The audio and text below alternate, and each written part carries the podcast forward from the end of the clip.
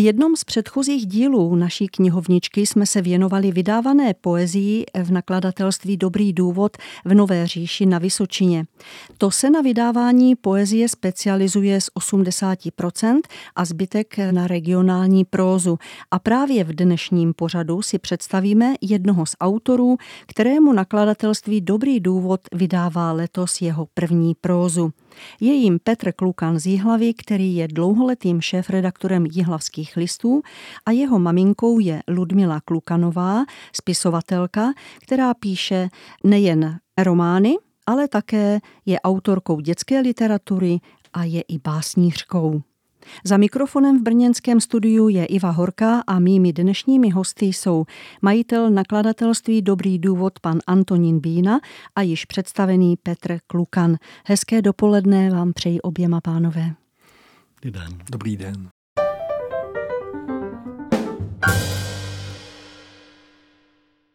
Pane Bíno, vy jste již svoje nakladatelství představil, když jsme natáčeli pořad o poezii, což bylo nedávno, ale přeci jenom vás poprosím o krátké zopakování, neboť ne všichni posluchači slyšeli ten předchozí díl. Dobrý důvod se zabývá poezí z 80% právě proto, že někteří autoři, kteří spoluvlastní nakladatelství, jsou sami básníci a Proza, kterou jsme vydali, k nám víceméně přišla samo. První knížka, která byla vydaná v roce 2004, byla od eh, Oldřicha Klobase, autora literatury faktů a znovu jsme ji vydali na přání vdovy po autorovi, který mezi tím zemřel v roce 2017. Od pana Klobase jsme ještě vydali eh, knížku Jak se chodí v laně, což je jeho osobní svědectví z lágru v Jáchymově, kam byl odsouzen a strávil tam, myslím, 12 let. Eh, dalším autorem regionálním, vyloženě regionálním je Jan Moštěk, což je taková svérázná postavička, člověk, který eh, chtěl být malířem, ale nezdařilo se mu, takže se vyučil malířem pokoju, ale psal poměrně zajímavé texty, které jsme také vydali. Takže Petr Klukan vlastně zapadá přesně do vašeho konceptu regionálního autora. A čím vás zaujal, že jste se rozhodl vydat jeho prvotinu? My se s Petrem známe velmi dlouho, řekl bych, že už, že už je to víc jak možná 15-20 let, možná i delší dobu. A protože znám i práce, nebo znám, četl jsem práce jeho maminky a když jsem zjistil, že Petr má eh, text, který bych chtěl vydat, tak jsem samozřejmě o něj projevil zájem a jsem rád, že Petr je natolik benevolentní a zkusí to s námi. Jelikož my se taky s Petrem Klukanem známe, jsme dlouholetí kolegové novináři, tak si dovolím mu během našeho povídání tykat. A já se zeptám, jak dlouho eh, si vlastně připravoval knihu, která má eh, také takový zvláštní název Hůlava nad Buzer placem, tak to nám jistě vysvětlíš. Tak úplně tak dlouho se nepřipravoval. Já jsem sednul a napsal jsem to během asi půl roku. Ale myšlenkově jsem se k tomu dostával jako velmi dlouho, protože tak, jak sama si zmínila, oba jsme novináři, tak my jsme v novinách vymysleli někdy před 20 lety eh, takovou rubriku, eh, seriál, který píší sami čtenáři. A tam jsme vymysleli různá témata a pak jsme chtěli, aby nám lidé psali své vzpomínky. Protože považujeme za velmi důležité, aby vzpomínky lidí, zvláště těch starších, zůstaly někde napsány.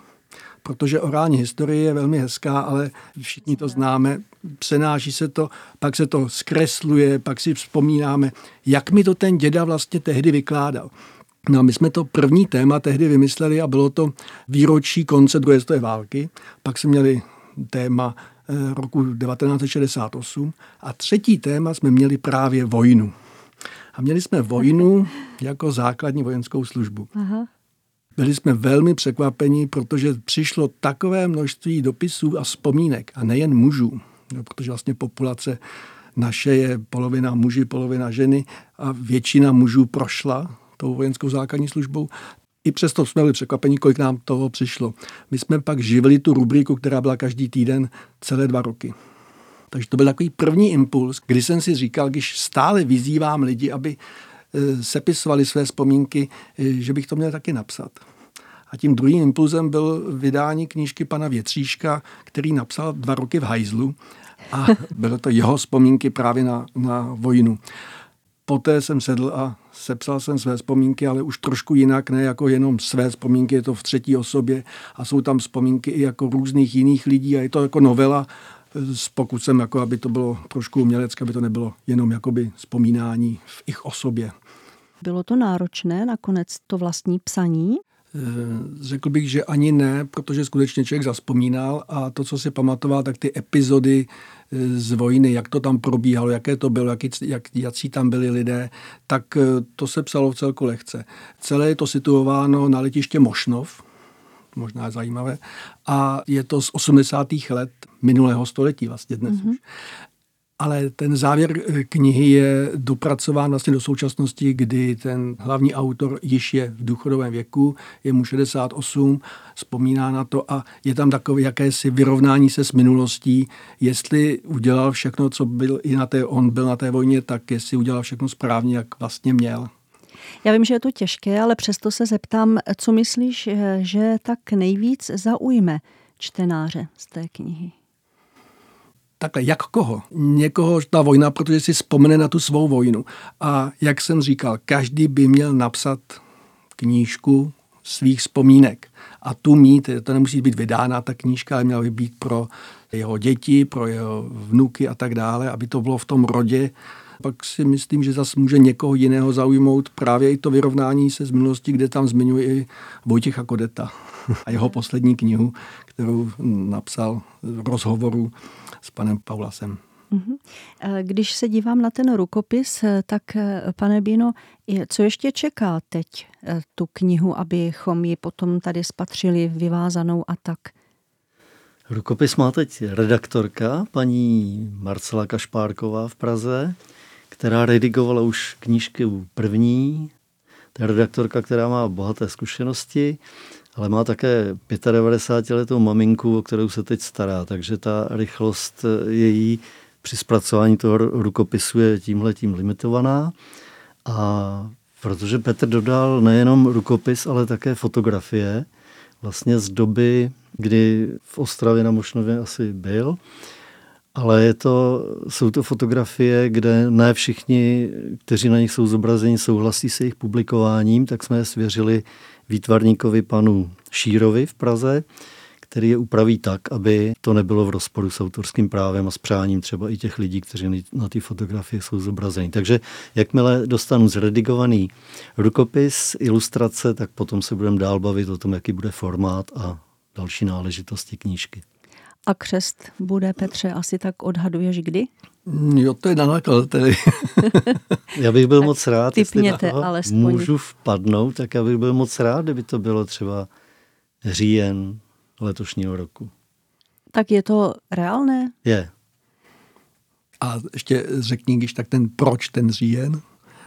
Protože je podzimní knižní no, veletrh. Samozřejmě, tam je... v Havlíčkově Brodě. My jsme se domluvali, že v Havlíčkově Brodě na knižním veletrhu bychom představili tuhle knížku. No. A zároveň Petr, že by z ní mohl číst. A ještě se zeptá maminka, Petře je spisovatelka, eh, četla, ukazoval si rukopis nebo eh, četla? Četla rukopis, eh, četla i první kapitolu, kterou jsem napsal, když jsem k tomu sedl. Byla překvapená, možná šokovaná trochu právě s tím, že ta mluva na té vojně je trochu jiná, než ona je zvyklá. Ale pak to dočetla celé, když jsem to napsal a tak líbilo se jí to. Říkala, že se jí to líbí, ale je to samozřejmě maminka, takže není třeba tak úplně objektivní. tak kdyby to bylo úplně špatné, tak by nechtěla, aby se, abych hmm. se s tím někam šlo. To, to určitě, jistě. A je něco podobného na trhu?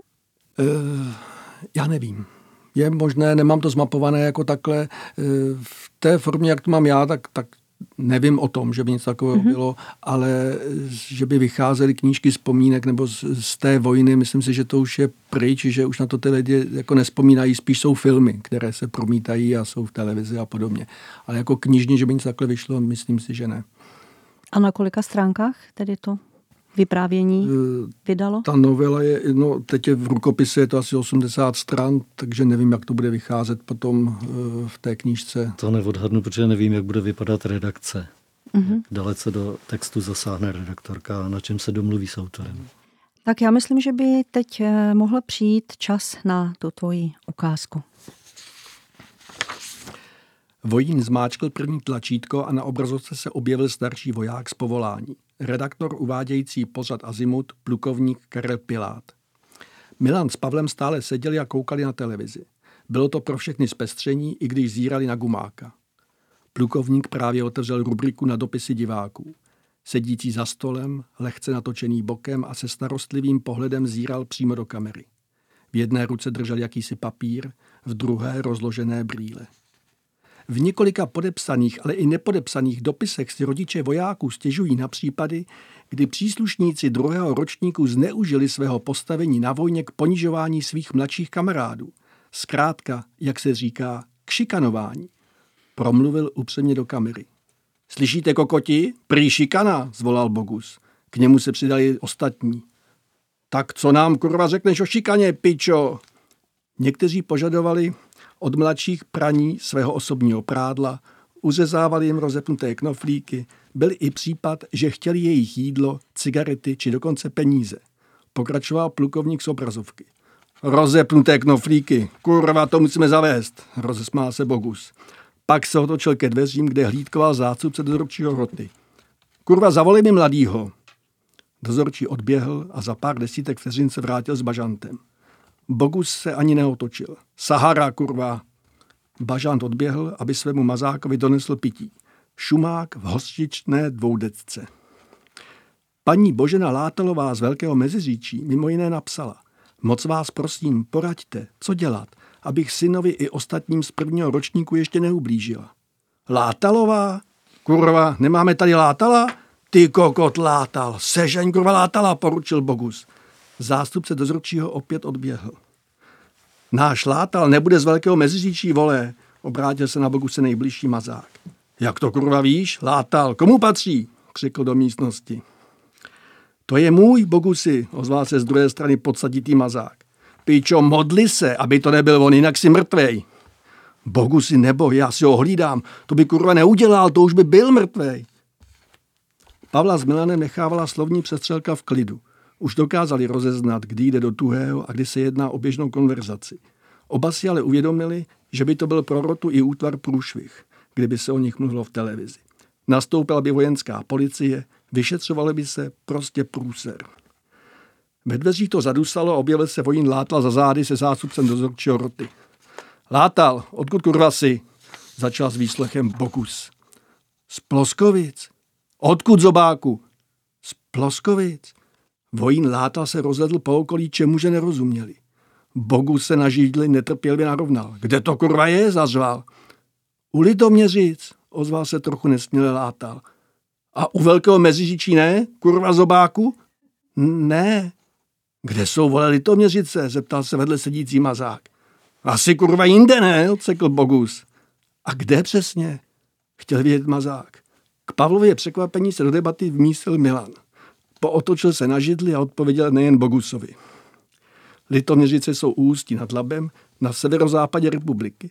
Velké meziříčí na dálnici před Brnem, takže někde úplně jinde. A tak dále, a tak dále.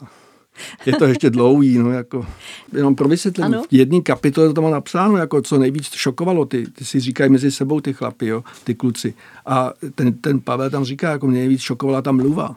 Hmm. Protože jako otevři dveře, otevři dveře, dvě slova. A to bylo p***, otevři, zas dveře. Hmm. Vlastně, oni řekli sedm slov a z toho bylo jen ty dvě to a takhle mluvili úplně normálně. Jo, to, to je některý, takhle zase ne všichni, že jo, samozřejmě, to byly takový ty, no ty mazáci, takový ty tyhle, to, to bylo hrozný. No. Tak to byl Petr Klukan z Jihlavy, šéf-redaktor Jihlavských listů a Antonín Bína, majitel nakladatelství Dobrý důvod, které Petru Klukanovi vydává letos jeho první prózu. Děkuji vám oběma, milí hosté, za povídání a těším se, že budeme mít dobrý důvod se na vlnách Rádia Proglas potkat zase někdy příště. Naschledanou.